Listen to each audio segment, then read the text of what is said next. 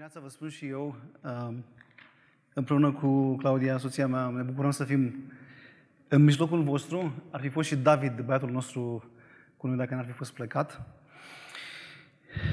Este o bucurie, o onoare să pot să împărtășesc în dimineața aceasta cu voi din cuvântul său. Dacă vreți să deschideți cu mine împreună um, epistolul lui Pavel către Filipeni, chiar în primul capitol, acolo unde sunt câteva cuvinte prețioase. Și o să vedem de ce. Filipeni, capitolul 1, versetul 7 spune Este drept să mă gândesc la acest, în acest fel la voi toți. Fiindcă vă port în inima mea și atât în lanțurile mele, cât și în apărarea și întărirea Evangheliei, voi toți sunteți părtași ai acestui har împreună cu mine. Căci martor îmi este Dumnezeu că tânjesc după voi toți cu simțămintele lui Hristos Isus. Vă port în inima mea, spune Apostolul Pavel.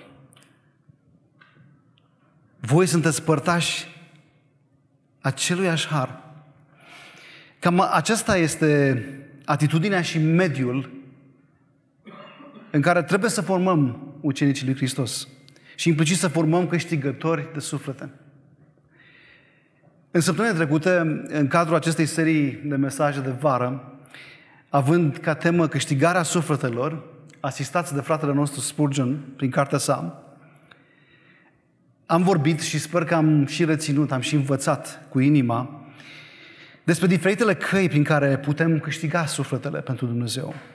Despre cerințele celor care vor să fie folosiți în această lucrare față de Dumnezeu, cât și față de oameni. Am vorbit de asemenea despre felul de predici care pot duce la câștigarea sufletelor. Iar duminica trecută învățam și despre piedicile din calea acestei lucrări. Cum le putem depăși, înțelegând că Dumnezeu ne oferă ocazii pentru câștigarea oamenilor pentru El în ciuda obstacolelor întâlnite.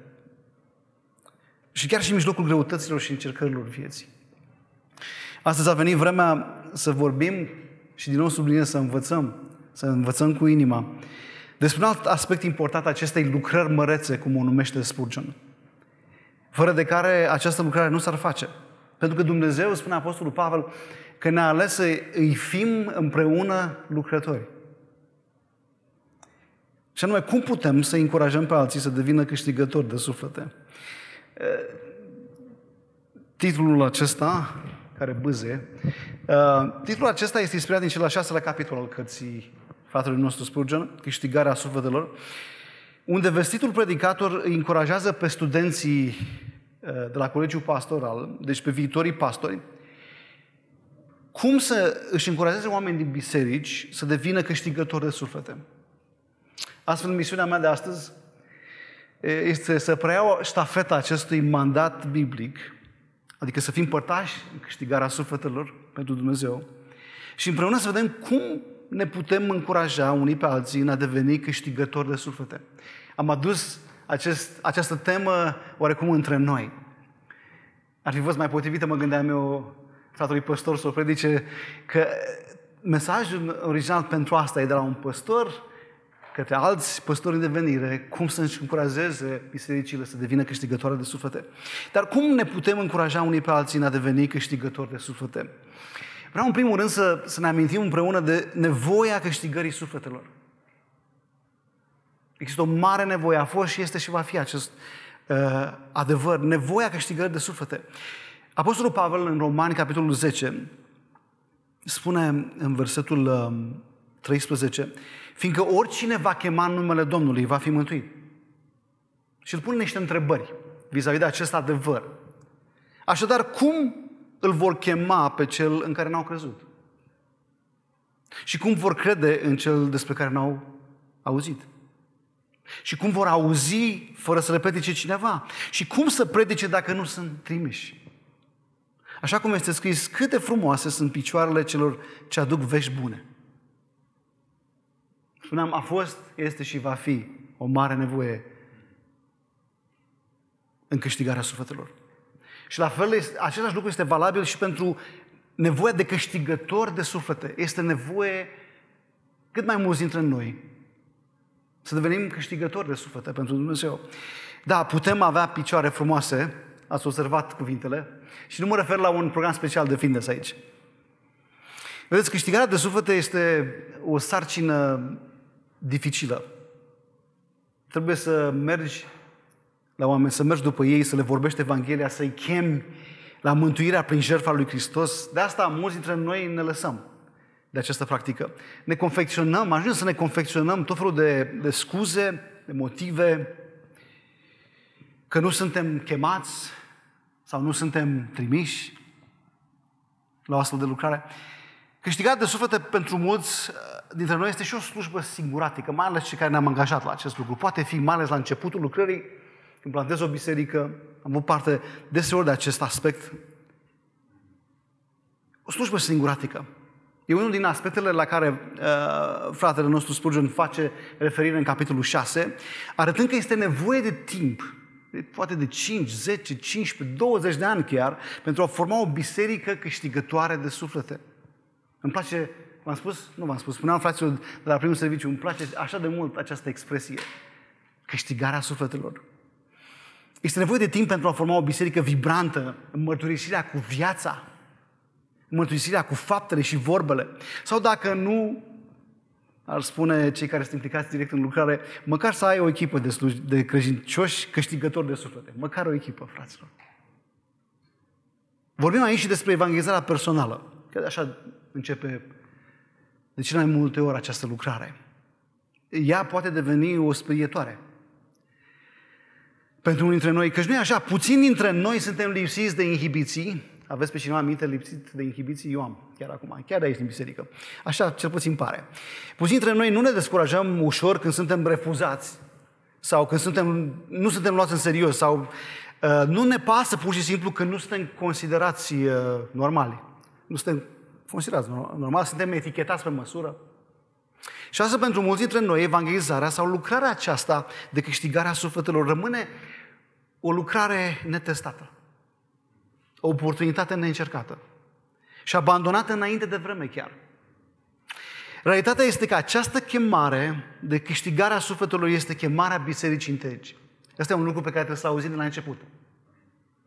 Dacă uitați tot ce spun astăzi, Încercați să țineți acest lucru. Chemarea aceasta de câștigarea sufletelor este chemarea bisericii întregi, a lui Dumnezeu către biserica lui întreagă, a tuturor credincioșilor și astfel vestea bună aplicată acestui adevăr este că nu trebuie să o facem singuri. Unul din motivele pentru care ajungem să renunțăm, să nu testăm această lucrare, este că credem că suntem singuri. Nu e adevărat, din o grămadă de puncte de vedere. Ci împreună ca biserică locală, ca frați și prieteni în Hristos, să o facem. Atunci am spus frați și prieteni, pentru că, știți, frații ne dă Dumnezeu, prietenii ne mai facem și noi. Ce bine să-ți faci prieteni în Hristos. Unul din miturile legate de evangelizare, implicit de câștigarea sufletelor, este că biserica trebuie să organizeze servicii și programe speciale de evangelizare, pentru ca oamenii să vină la, în acest context special și să fie atinși uh, de mesajul Evangheliei prezentat prin muzică sau diferite forme de artă, cât și prin mesaje speciale. Să nu mă înțelegeți greșit. Um, aceste lucruri, serviciile, programele speciale sunt bune și ele, dar realitatea este că ele conduc la prea puține întoarceri autentice la Dumnezeu. Și nu este doar părerea mea. Max Stiles, un om al lui Dumnezeu cu o experiență vastă pe câmpul uh, de misiune, în special a evangelizării, iată ce spune el legat de acest subiect, acest aspect.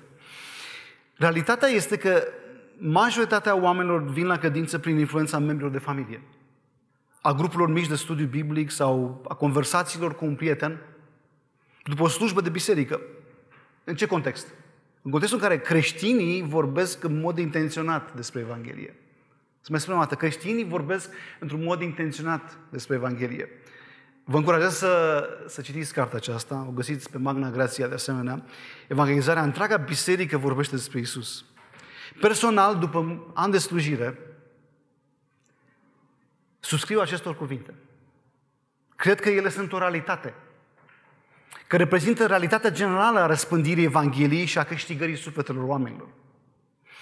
Care e ideea principală aici? Ce vreau să spun? Și anume, Evanghelia lucrează și atinge inimi atunci când creștinii vorbesc în mod intenționat despre Evanghelie. Am luat această idee de la Max Stiles. Creștinii vorbesc în mod intenționat. Nu e o glumă, nu e o întâmplare, este ceva care fac cu, uh, cu intenție. Evanghelia în acest context lucrează și atinge inimi atunci când facem acest lucru. Hai să fim practici și reali și vreau să vă întreb. Câți dintre noi am venit la Dumnezeu pentru un prieten? Un coleg? Eu așa părând, m-am pus, m-am pus câteva metode aici, uh, modul în care am venit la Dumnezeu. Vecini? Membrii de familie? Mai sunt, mâinile se ridică. Și apropo, nu o să pun cealaltă întrebare, și anume câți dintre noi ne-am întors la Dumnezeu pentru un program special, online, sau mai știu ce, concert. Nu, nu despre asta e vorba. Îmi aduc aminte când pentru prima dată în familia noastră, în familia mea, a venit un prieten de familie, o rudă îndepărtată și ne-a predicat Evanghelia. Eu eram disperat și dezamăgit de viață, pentru că nu-i găseam rostul, viața nu avea nicio noimă, pur și simplu nu-i găseam scopul și ajunsesem chiar să am gânduri suicidale. Dar când am auzit pe acel om spunând că Dumnezeu este creatorul nostru, și că El l-a dat pe singurul Său Fiu pentru ca noi să putem să fim iertați de păcatele noastre și împăcați cu El. Acest mesaj a prins inima mea și deși nu auzisem niciodată Evanghelia și credeți-mă, eram destul de tânăr, puteam să nu fiu atent.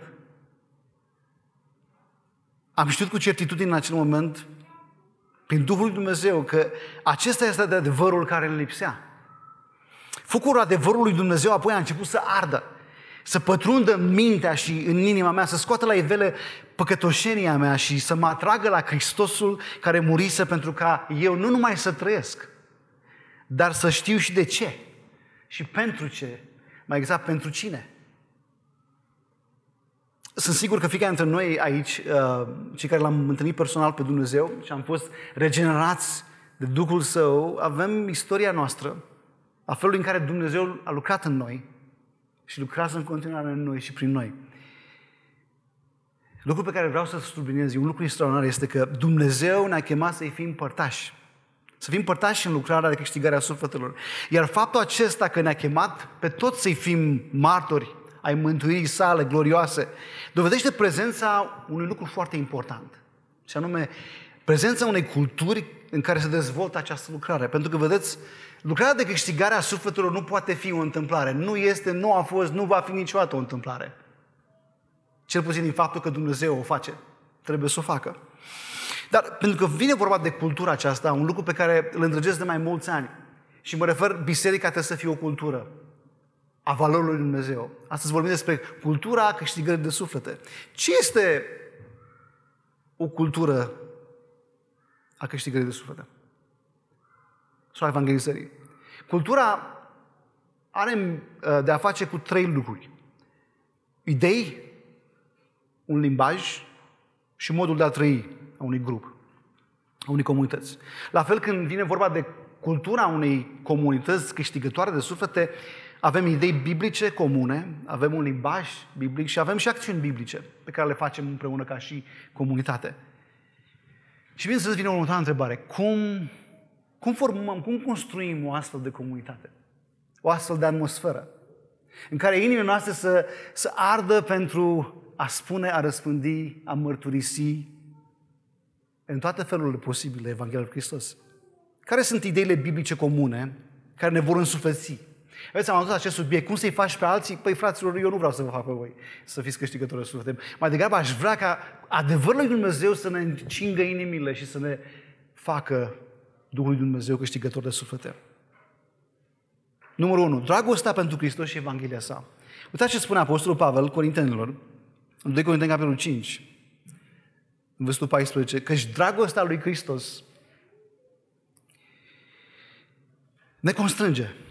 Întrucât considerăm că dacă unul a murit în locul tuturor, toți de ce au murit. El a murit pentru toți, astfel încât cei vii să nu mai trăiască pentru ei înșiși, ci pentru cel ce a murit și a fost înviat pentru ei. Pentru mulți dintre noi, evangelizarea este o povară. Și personal suscriu acestui lucru. De multe ori, evangelizarea, împărtășirea credinței, se simte ca o povară. Îmi place ce spune Max Styles, este ca și cum ai împinge o minge la deal. O minge mai mare, așa. Este un lucru care pur și simplu nu ne vine. Dar de ce așa? E bine, motivul pentru care ne simțim așa este chiar motivația noastră. Suntem de multe ori motivați de firea noastră, de natura noastră păcătoasă. Iar firea noastră, cum este? Păi mi-am notat aici, este comodă, este egoistă, leneșă, nepăsătoare și mai ales mândră. Astfel trăim doar pentru noi. O să ce spune Apostolul Pavel, că și dragostea lui Hristos ne constrânge. Într-un traduce spune ne strânge. De fapt, cuvântul în original, verbul acesta, ne constrânge, înseamnă ne împinge, ne motivează. Eu aș spune ne înțeapă, ne mișcă de la spate. Vedeți, când ne întoarcem privirile de la noi și privim la cruce, ne amintim cel puțin două lucruri. Faptul că Hristos a murit pentru noi ca să trăim și apoi să trăim, dar nu pentru noi înșine, ci să trăim pentru El. Și implicit pentru oamenii care au nevoie de El. Pentru Hristosul mort și înviat pentru noi și pentru toți. El a murit, uitați ce spune acolo, El a murit pentru toți, astfel încât cei vii să nu mai trăiască pentru ei înșiși și pentru Cel ce a murit și a fost înviat pentru ei. Fraților, ca aplicație pentru noi, trebuie să ne întoarcem din nou și din nou la cruce. Pentru a nu uita dragostea Lui față de noi și față de fiecare om. Și astfel dragostea Lui ne va constrânge. Dragostea Lui ne va împinge. Ne va motiva să-L mărturisim prin fapte, prin vorbe. Și nu să, să nu mai trăim pentru noi, ci pentru alții. Să nu mai fim egoiști, ci să fim câștigători de suflete. Este o, cu totul și cu totul, mai bună viață de a fi câștigător de suflete. Nu există chemare mai mare, nu există motivație mai puternică decât dragostea lui Dumnezeu pentru noi. Vezi, cultura câștigării de suflete își are fundamentul și motivația în dragostea lui Dumnezeu față de noi. Știți versetul, fiindcă atât de mult a iubit, Dumnezeu, a iubit Dumnezeu lumea încât l-a dat pe singurul fiu pentru noi, pentru ca oricine crede în El să nu piară, ci să aibă viață veșnică. Probabil cel mai cunoscut verset din Scriptură. Și totuși consider că este cel mai uitat și ignorat verset de noi credincioșii. Doi, un alt lucru care ne încurajează, ne face, ne mișcă, ne încălzește inima să fim câștigători de suflete este încrederea în puterea Evangheliei. Uitați ce spune Apostolul Pavel, spunea că din Roma, căci mie nu mi este rușine de Evanghelia lui Hristos, fiindcă ea este puterea lui Dumnezeu pentru mântuirea fiecăruia care crede. Vedeți, în lumina acestor cuvinte trebuie să ne punem o întrebare, să impunem o întrebare. Și anume, ne este rușine de Evanghelie? Și nu vă grăbiți să răspundeți la această întrebare. Pentru că sunt așa de multe moduri prin care ne putem rușina de Evanghelie. De puterea ei, mai exact. Astăzi sunt tot mai multe biserici și tot mai multe organizații creștine care sunt într-o lâncezeală spirituală, nu mai reprezintă o mărturie vibrantă a mesajului Evangheliei. În stânga și în dreapta tot auzi organizații cunoscute de, vreau să spun veacuri, chiar așa, de ani de zile, pentru a fi un standard pentru Evanghelie și care renunță. Contextul nostru de împingi de la spate. Dar problema rușinării față de Evanghelie este neîncrederea în puterea ei. asta se referă Pavel când spune, fiindcă ea este puterea lui Dumnezeu pentru mântuirea fiecărui crede. Vezi, Pavel spune, e clar că puterea Evangheliei n-a de face cu mine. Și nu mi este rușine nu pentru că eu sunt profesionist, și ne-am gândit noi pe bună toate, cine altcineva ne putea vorbi despre câștigarea Sfântului decât Apostolul Pavel? Dar nu. Pavel se încredea în puterea salvatoare a mesajului Evangheliei. Și anume, oricine crede în Hristosul mort și înviat este mântuit.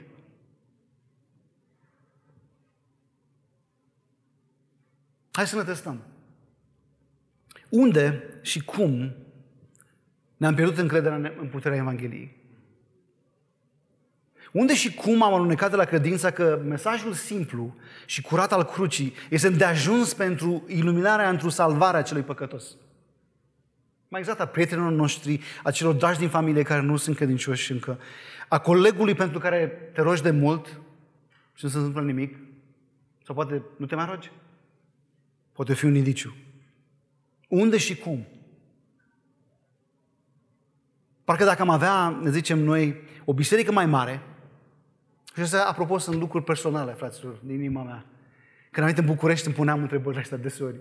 Și îmi ziceam, poate dacă am avea o biserică mai mare, mai centrală, contează în București. Central să fie, frate. Mai tehnică, o echipă de închinare mai performantă, no offense, da? Uh, și un pastor mai carismatic, idem, s-ar întoarce mai mult la Dumnezeu, nu? Și chiar și colegul meu la cool, care n-ar veni la orice biserică. Vedeți, um, lucru important aici pe care trebuie să subliniem este acesta. Dumnezeu este onorat atunci când ne încredem în El, în puterea cuvântului Său și El este în stare să atingă inim, să învie din morți pe cei cărora le vestim simplu și curat mesajul Hristosului mort și viat. Amin? Hai să mai spunem asta. Dumnezeu este onorat, nu noi. Că noi ne știm limitările și păcătoșenia. Că ne încredem în El, în puterea cuvântului Său. Că El este în stare să atingă inim, să învie din morți pe aceia care le vestim mesajul simplu și curat al Evangheliei. Doamne, dă-ne credința aceasta. Despre asta este când spunem reformă. Să ne reformeze Dumnezeu mintea și inima, să ne asigurăm că nu am alunecat la Evanghelie, dar încrederea în puterea Evangheliei. Doamne, ajută-ne credinței noastre, că nu e așa de multe ori când împărtășim Evanghelia, poate nu prin vorbe, poate prin traiul nostru zicem, ce contează să fiu corect la locul meu de muncă? Ce contează să fiu bun atunci când mi se arată răutate? Dar nu e așa, fraților. Putem să spunem, Doamne, ajută-ne credinței mele. Trei, o vedere clară a oamenilor. O altă valoare, un alt adevăr care ne poate încinge inima, și anume, Pavel spune Corintenilor 2 Corinteni 5, astfel de acum noi nu mai cunoaștem pe nimeni în felul oamenilor.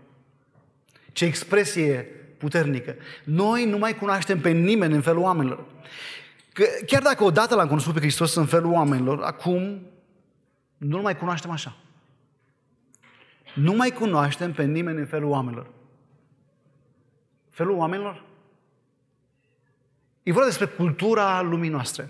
Concepții greșite, preconcepții, concepții rasiste, sexiste, legaliste, religioase și multe altele.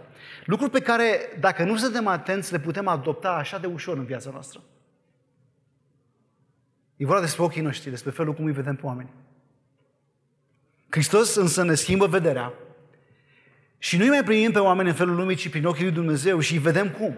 Îi vedem creați după chipul său, îi vedem ca aceia pentru care Hristos a murit să-i răscumpere din păcat și ne învață să ne apropiem de ei și să le arătăm dragostea pe care El o are pentru ei. Vedeți, un lucru de subliniat aici, ăsta e un lucru care să rămânem. Spune, felul cum îi vedem pe oameni va determina dacă vom fi sau nu câștigători de suflete. V-a gândit vreodată că felul cum vedeți vă influențează, vă determină deciziile vieții? La capitolul acesta, împărtășirea Evangheliei, trăirea Evangheliei, câștigarea de suflete, felul cum vedem, cum îi vedem pe oameni, va fi determinator, pur și simplu. Un exemplu concludent este Isus și femeia samaritană. Vă aduceți aminte, Ioan capitolul 4. La o fântână Isus era sete și vine acolo și o întâlnește pe această femeie și predică Evanghelia. Se, se predică pe el însuși, cu alte cuvinte. Că el este centrul și inima Evangheliei. În ciuda etniei ei, iudeii și samaritenii nu au de face unii cu alții. Și avem și noi contextele noastre. Aveți câteva minte? Nu avem de-a face. Îi predică Evanghelia în ciuda ei, în ciuda imoralității ei, era o femeie imorală, ca să nu spun altcumva. Și în ciuda deficiențelor teologice pe care le avea, Iisus pur și simplu nu a contat pentru el aceste lucruri, aceste adevăruri uh, ale vieții ei. Oricum le știa. Și astfel ea a devenit un suflet câștigat, care la rândul ei a devenit un câștigător de suflete. În Ioan 4 cu 39 spune niște lucruri extraordinare. Spune așa că mulți samariteni din cetatea aceea, cetatea ei, orașul ei, au crezut în el datorită cuvintelor femei. În ciuda vieții ei, cine era, cum era, teologie deficitară, Dumnezeu i-a vorbit, Dumnezeu a atins-o, Dumnezeu a folosit-o și a câștigat multe suflete. Așa se va întâmpla cu noi. Vă dau un exemplu personal. Mi-am când la facultate, um, facultate seculară, aici în București, de fapt, când am venit, acum vreo 10-11 ani, m-am trezit uh, într-o mare de studenți care nu cunoștea pe Dumnezeu și mă întrebam oare cum o să le pot fi eu mărturie pentru Dumnezeu. Știam că Dumnezeu mă trimisese acolo și pentru acest motiv. Dar oare cum aveam să fac asta? Mă aflaseră, uh, mă aflaseră chiar de la primele cursuri, că sunt pastor, iar eu vreau să fiu așa puțin pe burtă. Să nu știi, să mă integrez mai întâi, da? Blend in. La un curs, de fapt, am fost invitați toți, da, absolut toți. Avea un profesor care avea boala asta să ne scoată în față. O să vă învățesc imediat despre asta și pur și simplu uh, ne-a scos pe fiecare în față să spunem cine suntem, ce facem, ce căutăm. Chiar de la început a trebuit să spun despre mine și n-am mult încotro. Acum mintea și inima mea se duceau o luptă. Ce ori crede oamenii ăștia despre mine? Majoritatea erau mult mai tineri decât mine, aveam să aflu mai târziu de la o domnișoară, la o colegă, că atunci când am, când am auzit că sunt pastor și a zis, foai, ce caută ăsta aici? Avea o repulsie față de cei de teapa mea. Pe partea mea, eu mă luptam, mă uitam la colegii mei și îmi ziceam, oare ce caut eu aici? Am auzit bine oare vocea lui Dumnezeu cum mi-a spus, anul ăsta te bagi la psihologie. What? I mean, poftim? Ce să caut acolo? Eram după o lungă perioadă de slujire majoritară în biserică. Și mă uitam la colegii mei și nu găseam mai nimic în comun cu ei. Astfel, bătălia asta zilnică se întețea. Și a trebuit la un moment dat, Duhul Dumnezeu a sunat clopoțelul, a zis, lasă părerile tale despre ceea ce vezi la colegii tăi. Și am început să ies cu ei la o pauză de țigară. Mă rog, ei cu țigara, eu cu vorbele. Amin, nu? Lucrul acesta a fost intrigant pe de-o parte, dar și surprinzător pentru unii dintre ei. Așa am început să construim o relație și m-am trezit în duminică dimineață, când am avut un examen fulger, era duminică dimineață, eu mă și slujeam, că invit pe colegii mei la programul bisericii în care slujeam. Și m-am trezit că am venit cu un microbus plin de colegi la biserică. Asta a fost începutul unei mărturisiri care a durat câteva luni pentru unii dintre ei și chiar dacă nu a condus la mântuirea tuturor, dar ce știu eu ce face Dumnezeu cu cuvântul său semănat? Însă suntem toți colega cu repulsia față de mine, vă aduți aminte? A fost marcată atunci când a venit la biserică prima dată și Evanghelia s-a lipit de inima ei și a recunoscut că Dumnezeu îi vorbea. Era coaptă, cum am spune noi. Era gata. Și atunci când s-a dus acasă și a spus prietenului ei cu care lucrea de câțiva ani, mă întorc la mama, ai întâlnit pe altcineva? Da, l-am întâlnit pe Isus. A venit și prietenul ei și l-a întâlnit pe acest Isus. Peste doi ani căsătoream înaintea lui Dumnezeu. Să nu mă credeți că așa, am așa de multe exemple de genul ăsta, nu înțelegeți greșit. Însă asta înseamnă ceea ce Dumnezeu poate face cu mine și cu tine. Asta înseamnă lucrarea de câștigare a sufletului la care Dumnezeu ne chema pe toți. Însă trebuie un lucru foarte important. Vorbeam despre ce? Mai țineți minte? Trebuie să ne dăm ochii noștri Lui. El ne va ajuta să-i vedem pe oameni așa cum îi vede El, plin de dragoste și de credință în puterea salvatoare a crucii lui Hristos. Hai să ne întrebăm, fraților. Îi vedem clar pe oameni? Îi mai vedem? De așa de multe ori nu vedem decât problemele lor. Nu vedem decât ceea ce nu sunt, nu ce ar putea fi prin Hristos. Vedem ceea ce nu au, ceea ce nu fac, nu ce ar putea avea, ce ar putea face prin Dumnezeu. Îi vedem așa cum îi vede Dumnezeu? Oare câți oameni, mi se pare o întrebare validă, oare câți oameni din viața noastră așteaptă să fie văzuți de Dumnezeu prin noi? De multe ori așa începe mântuirea în viața noastră. Să ne rugăm Dumnezeu să ne dea ochii Lui. Să vedem pe oameni, deși păcătoși, decăzuți, separați de Dumnezeu, totuși, și pentru, să vedem pentru ce ar putea deveni. Făpturi noi în Hristos, restaurați și noiți prin puterea transformatoare a Duhului Său. Amin? Credeți că putem să ne rugăm așa? Am vorbit despre dragostea lui Dumnezeu care ne înțeapă, ne mișcă de la spate, despre încrederea în puterea Evangheliei și despre ochii pe care ne poate da Dumnezeu să ne încingă inimile în a fi câștigători de suflete. Ce altceva ne-ar putea încuraja să devenim câștigători de suflete? Mă simt ca un avocat, astăzi plădez pentru ceva. Și mă bucur că pot să plădesc pentru inima lui Dumnezeu. Pentru că, fraților, dacă n-ar fi fost inima lui Dumnezeu pentru noi, unde am fi? Ce am fi? Credincioșii se învață unul pe celălalt. Asta este un, un adevăr așa de dinamic. Prin definiție, credincioșii se învață unul pe celălalt. Îl luăm și pe fratele Petru. 1 Petru 3 cu 15 spune, ci sfințiți-l în inimile voastre pe Hristos ca Domn. Fiind întotdeauna pregătiți să răspundeți oricărui vă întreabă despre rațiunea speranței care este în voi. Îmi place așa de mult uh, traducerea în tere. Să dați socoteală, să fiți pregătiți să răspundeți despre rațiunea speranței pe care o aveți.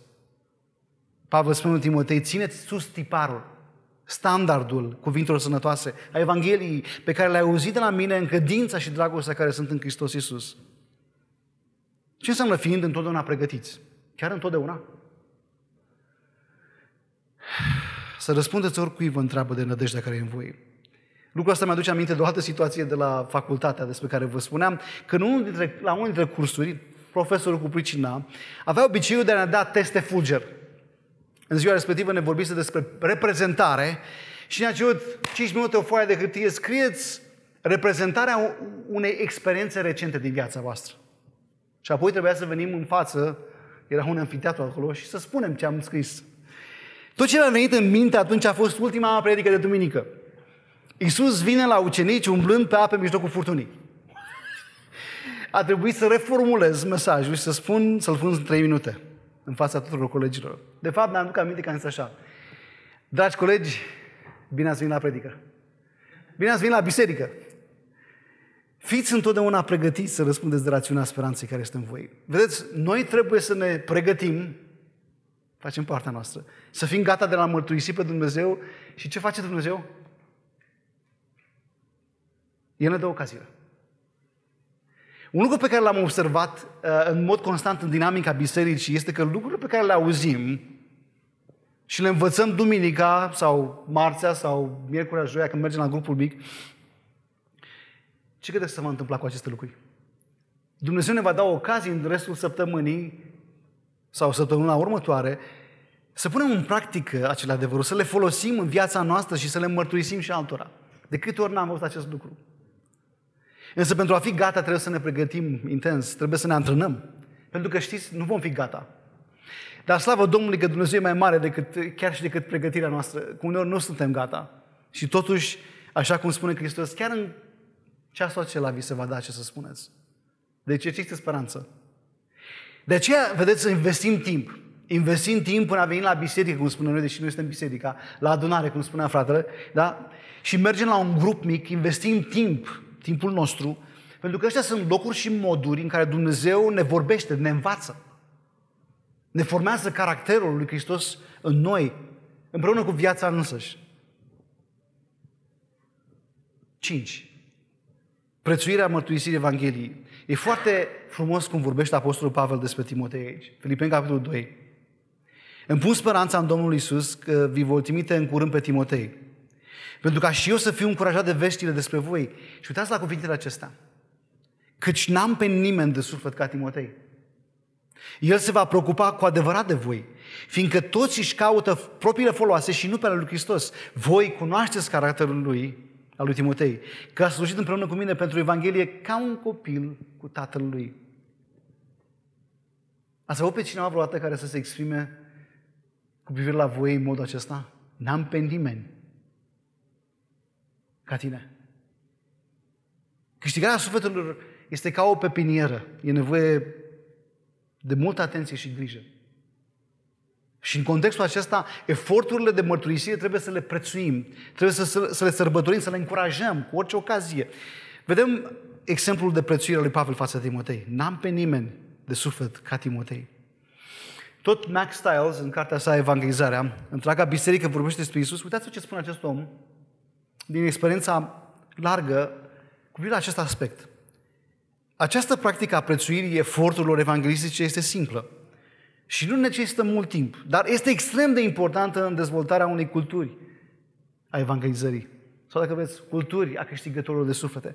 Nu există nimic mai descurajator ca sentimentul că o biserică este mai interesată de lucrarea de creșă, cu creșa, decât mărturisirea credinței.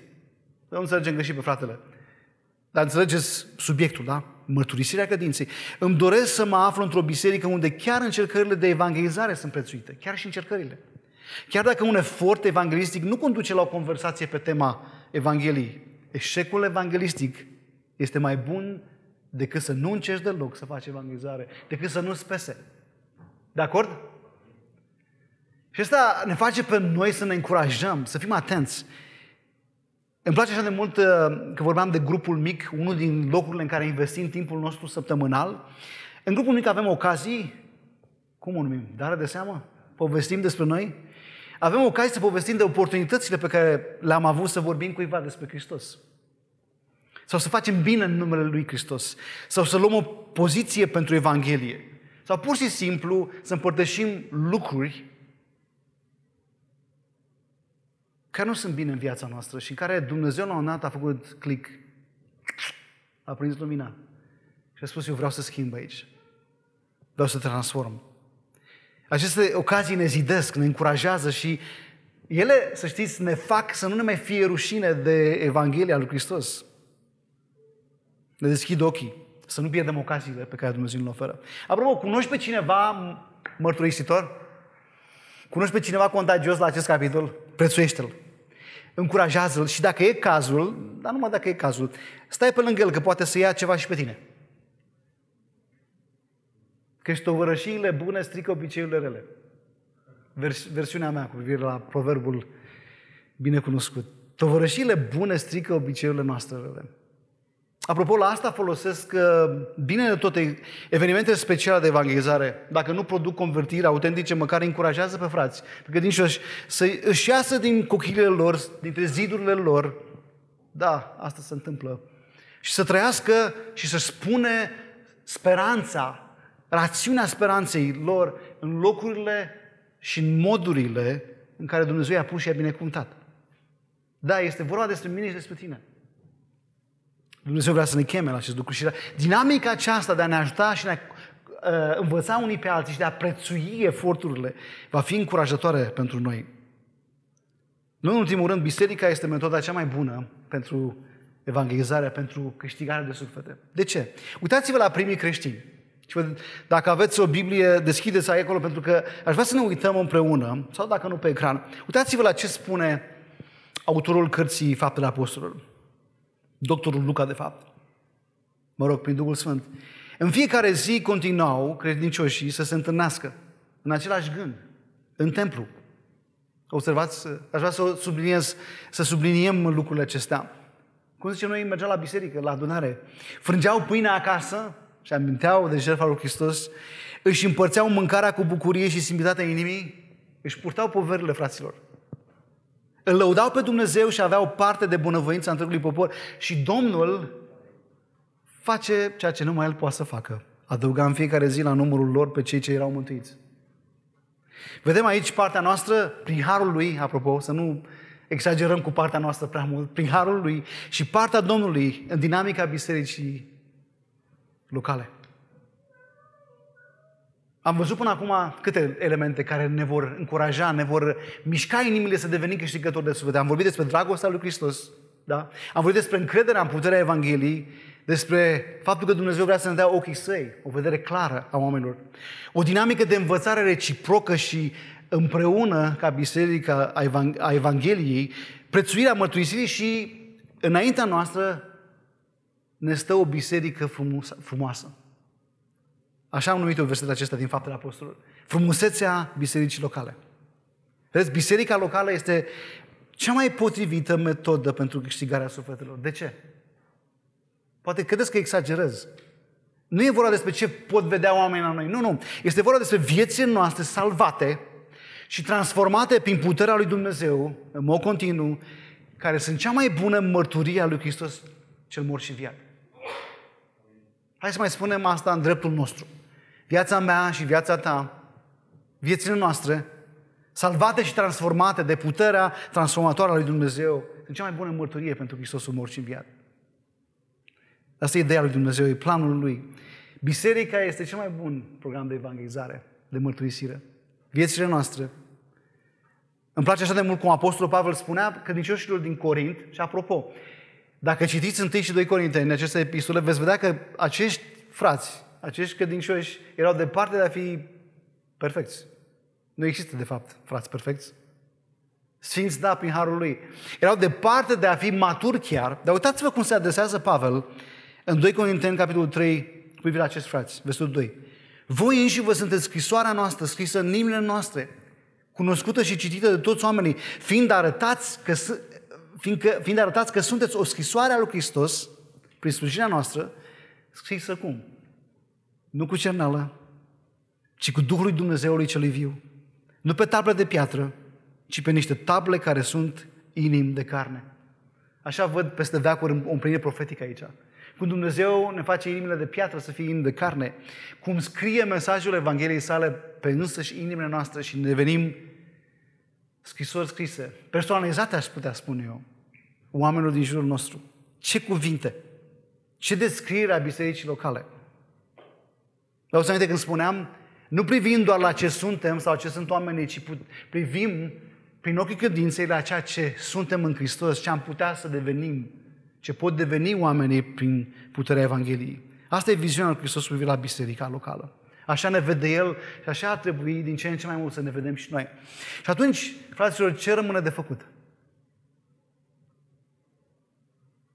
Mai e ceva? Vedeți, toate aceste lucruri, toate aceste valori, idei biblice, cum vreți să le numim, nu vor conta la modul concret în viețile noastre, fără rugăciune. Uitați-vă la ce spune Domnul Iisus ucenicilor săi, după aproape o zi de lucrare, în care Iisus s-a uitat peste gloate și spune că și-a făcut milă de ei. Matei, capitolul 9, versetul 37, spune Săcerișul este mare, dar lucrătorii sunt puțini. Deci rugați-l fierbinte pe Domnul Săcerișului să trimită lucrători la săcerișul său. Auzim? Domnul Isus este aici printre noi și ne vorbește și nouă, ucenicii lui de astăzi, și ne spune, săcerișul este mare. Niciodată, apropo, realitatea nu a fost alta. De ce? Pentru că întotdeauna secerișul este mare. Lanurile sunt coapte. Inimile oamenilor sunt gata să asculte Evanghelia. Dar realitatea cealaltă, partea cealaltă a realității este că lucrătorii sunt puțini. De ce? Pentru că lucrurile despre care vorbeam. Avem ochii noștri și în ochii lui Dumnezeu. Avem inima noastră și în inima lui Dumnezeu. Suntem comozi, ignoranți. Ne obișnuim cu Dumnezeu, ne obișnuim cu Evanghelia.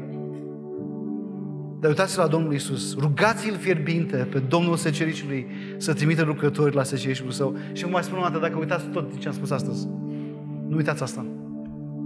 Haideți să rugăm pe Dumnezeu să ne facă lucrători. El poate. Noi nu. Să rugăm fierbinte pe Dumnezeu să ne trezească în primul rând. Să ne miște inimile împietrite sau adormite sau nepăsătoare.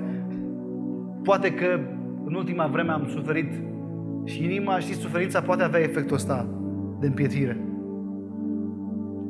Să rugăm ca Dumnezeu să ne trezească. Să ne rugăm să ne umple inima cu dragostea sa pentru oamenii din jurul nostru pentru colegul, pentru colega, pentru prietenul, vecinul. Doamne, umple-ne inima cu dragostea Ta pentru ei.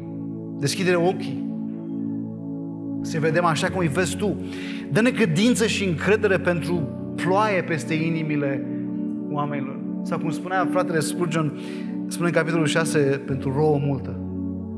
Rouă multă. Doamne, deschide-ne ochii. Doamne, deschide-ne ochii să vedem ocaziile pe care le pui în viața noastră de a trăi Evanghelia, de a împărtăși eu.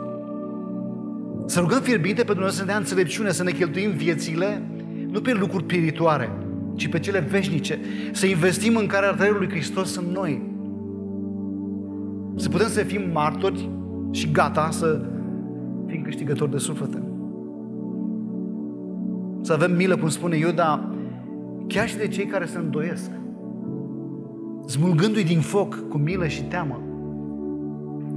Să ne facă Dumnezeu, nu în ultimul rând, să rugăm pe Dumnezeu să ne facă să fim biserica sa frumoasă și slăvită în ciuda slăbiciunilor și limitărilor noastre. Câștigător de suflete pentru cer, astfel încât El să fie înălțat. Și oamenii să-și dea seama când se uită la noi că am fost cu Isus. Așa spunea despre primii creștini. Au priceput că erau cu Isus. Să priceapă că suntem ucenicii Lui. Duhul Domnului să facă aceste lucruri în noi. Haideți să ne ridicăm și împreună să cerem să facă aceste lucruri în viețile noastre, cântând acest cântec care sumanează așa de bine adevărul acesta lui Dumnezeu.